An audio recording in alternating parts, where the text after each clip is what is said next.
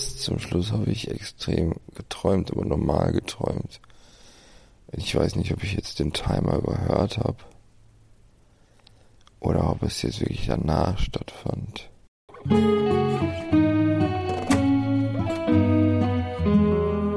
Ja, was für ein Timer. Dazu gleich. Erstmal, hallo bei Nur ein Versuch, Episode 8. Ich habe euch mal wieder eine meiner Traumaufzeichnungen mitgebracht. Ich weiß ja, dass ihr diesen Podcast eigentlich nur deswegen hört. Ich habe die aber auch noch aus einem anderen Grund dabei. Warum? Gleich mehr.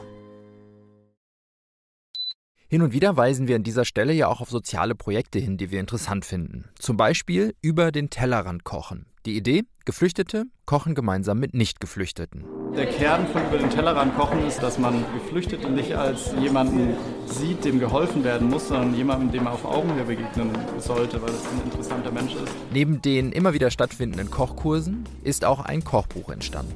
Über den Tellerrand kochen.de. Ich bin an einem Flughafen, ich glaube in Berlin, angekommen. War vorher in den USA, hab einen Handkoffer, so einen Koffer, meinen Koffer dabei gehabt. Und ich bin irgendwie angekommen und dann wurde am Bahnhof mein Handy geklaut. Und das war die erste Stresssituation. Und dann habe ich es aber wiedergefunden. Unter einer Bank, glaube ich. Und dann war plötzlich der Koffer weg. Aber auch der ist dann irgendwie wiedergekommen. Dieser Traum ist nicht in einer normalen Nacht entstanden, sondern während ich mal wieder eine neue Technik ausprobiert habe. Rhythm-Napping heißt die. Und dazu muss man erstmal ein bisschen basteln. Das bin ich in unserem 4000 Hertz Studio und gerade schneide ich mir einen Timer, also eine Art Wecker, der mich in bestimmten Intervallen immer mal wieder wecken soll. Dazu braucht es ein Signal. Ich nehme diese kurze Sequenz aus der zweiten Version des Nur ein Versuch Themas.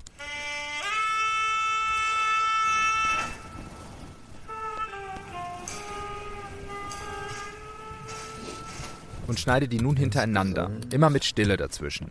Okay.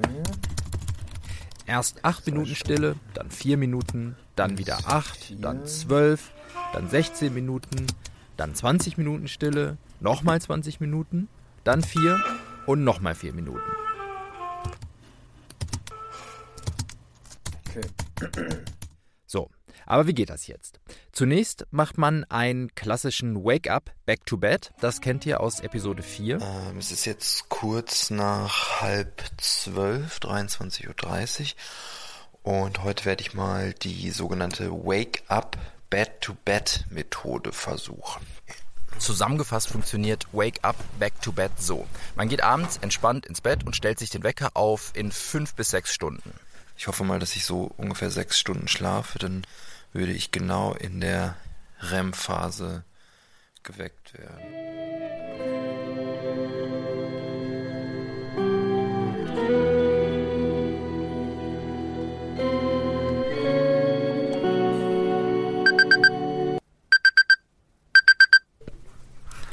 So, es ist jetzt 4:15 Uhr und jetzt muss ich eine halbe Stunde wach bleiben. Und dann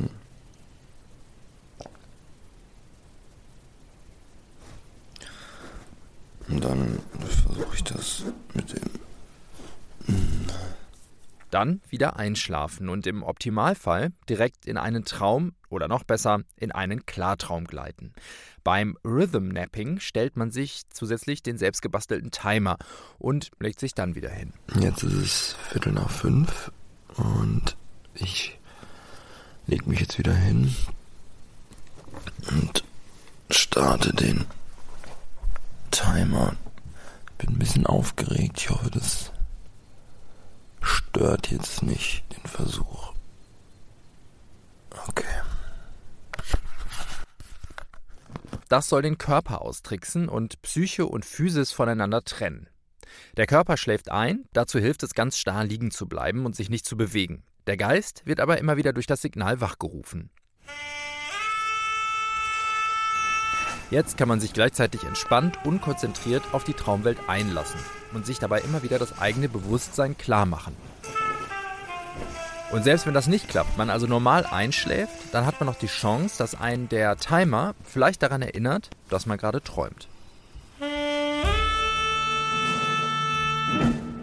Und jetzt können verschiedene Dinge passieren. Ein falsches Erwachen zum Beispiel. Oder Schlafparalyse, also die Lähmung des Körpers bei wachem Geist. Oder das Gefühl, man würde über dem eigenen Körper schweben, sich selbst beim Schlafen zuschauen. Oder man wird im Traum klar.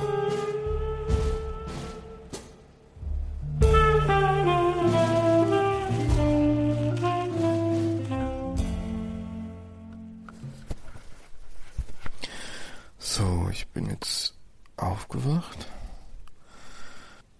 Es war ein ziemlich interessantes Erlebnis. Also was ich hatte, war ein falsches Erwachen. Ich dachte zwischendurch, ich bin wach und habe schon mal in den Rekorder eingesprochen, dass nichts passiert ist. Hab aber gar nicht.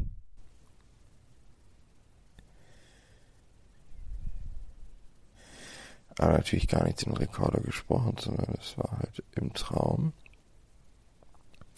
Aber es war wie real.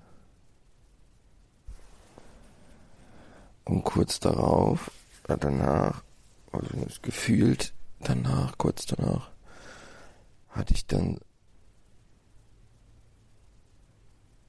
ein Gefühl, dass ich meinen ganzen Körper extrem bewege, also die Arme hochreiße und sie wirklich hin und her werfe und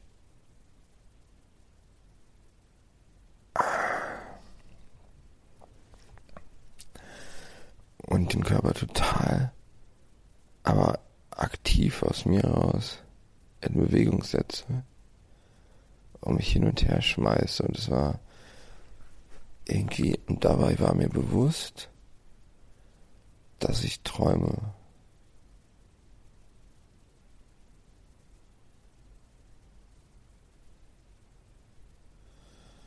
Und das hat mich auch kurz ein bisschen Panik, ist vielleicht das falsche Wort, aber in kurz mal so ein bisschen Angst versetzt, weil ich nicht genau wusste, was das ist, und es war eine Reaktion, mit der ich gar nicht gerechnet habe und von der hatte ich auch noch gar nichts gelesen. Das ist jetzt wirklich mal was Neues und hat mich ehrlich überrascht. Wie wild geworden hat sich das angefühlt, also eher das Gegenteil von einer Schlaflähmung. Und noch was, habt ihr gehört, was ich sage? Dabei war mir bewusst, dass ich träume. So nah war ich dem Klarwerden im Schlaf noch nie. Ich weiß, es ist immer noch kein wirklicher Klartraum gewesen, aber nach all der Arbeit, den vergeblichen Versuchen, sehe ich das jetzt doch als einen kleinen Etappensieg an.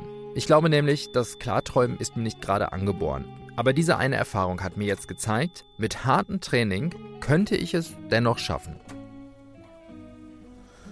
Naja, ich gucke mal, ob ich jetzt noch ein bisschen schlafen kann.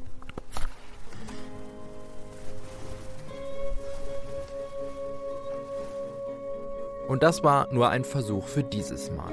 Und das war auch die vorerst letzte Folge. Wobei, nicht ganz, in 2 Wochen melde ich mich noch einmal zurück mit einem Nachklapp. Und es ist auch nicht für immer vorbei mit nur ein Versuch, doch dazu mehr beim nächsten Mal. In der Zwischenzeit hört doch mal bei den anderen 4000 Hertz Podcasts rein, zum Beispiel den Elementarfragen von meinem Kollegen Nikolas Seemack. In der aktuellen Folge spricht er mit Sebastian Pflugbeil, Physiker und DDR-Bürgerrechtler. Am 26. April 2016 jährt sich die Reaktorkatastrophe von Tschernobyl zum 30. Mal. Pflugbeil ist Physiker, Bürgerrechtler und bis heute Vorsitzender der Gesellschaft für Strahlenschutz. Er erzählt davon, wie er in den damals gebauten Betonsarkophag gekrochen ist, um sich ein eigenes Bild davon zu machen, was dort im April 86 wirklich geschehen ist. Wir haben lange untereinander diskutiert, was wir machen. Es war überhaupt nicht sicher, dass die uns da überhaupt reinlassen. Mehr dazu unter elementarfragen.4000herz.de. Weiterhin freue ich mich übrigens über Feedback von euch. Auch darauf wollen wir beim nächsten Mal intensiver eingehen. Also schreibt mir doch eure Erfahrungen mit dem Klarträumen und vor allem auch mit diesem Podcast. Anregungen, Kritik, gerne auch Anekdoten. Zum Beispiel über Twitter @4000herz. Das schreibt sich hier als Zahl, also 4000HERTZ bei Twitter. Oder auch auf unserer 4000 Hertz Facebook-Seite oder per Mail. Infos unter nureinversuch.4000herz.de. Ich bin Hendrik Efert und das hier ist nur ein Versuch.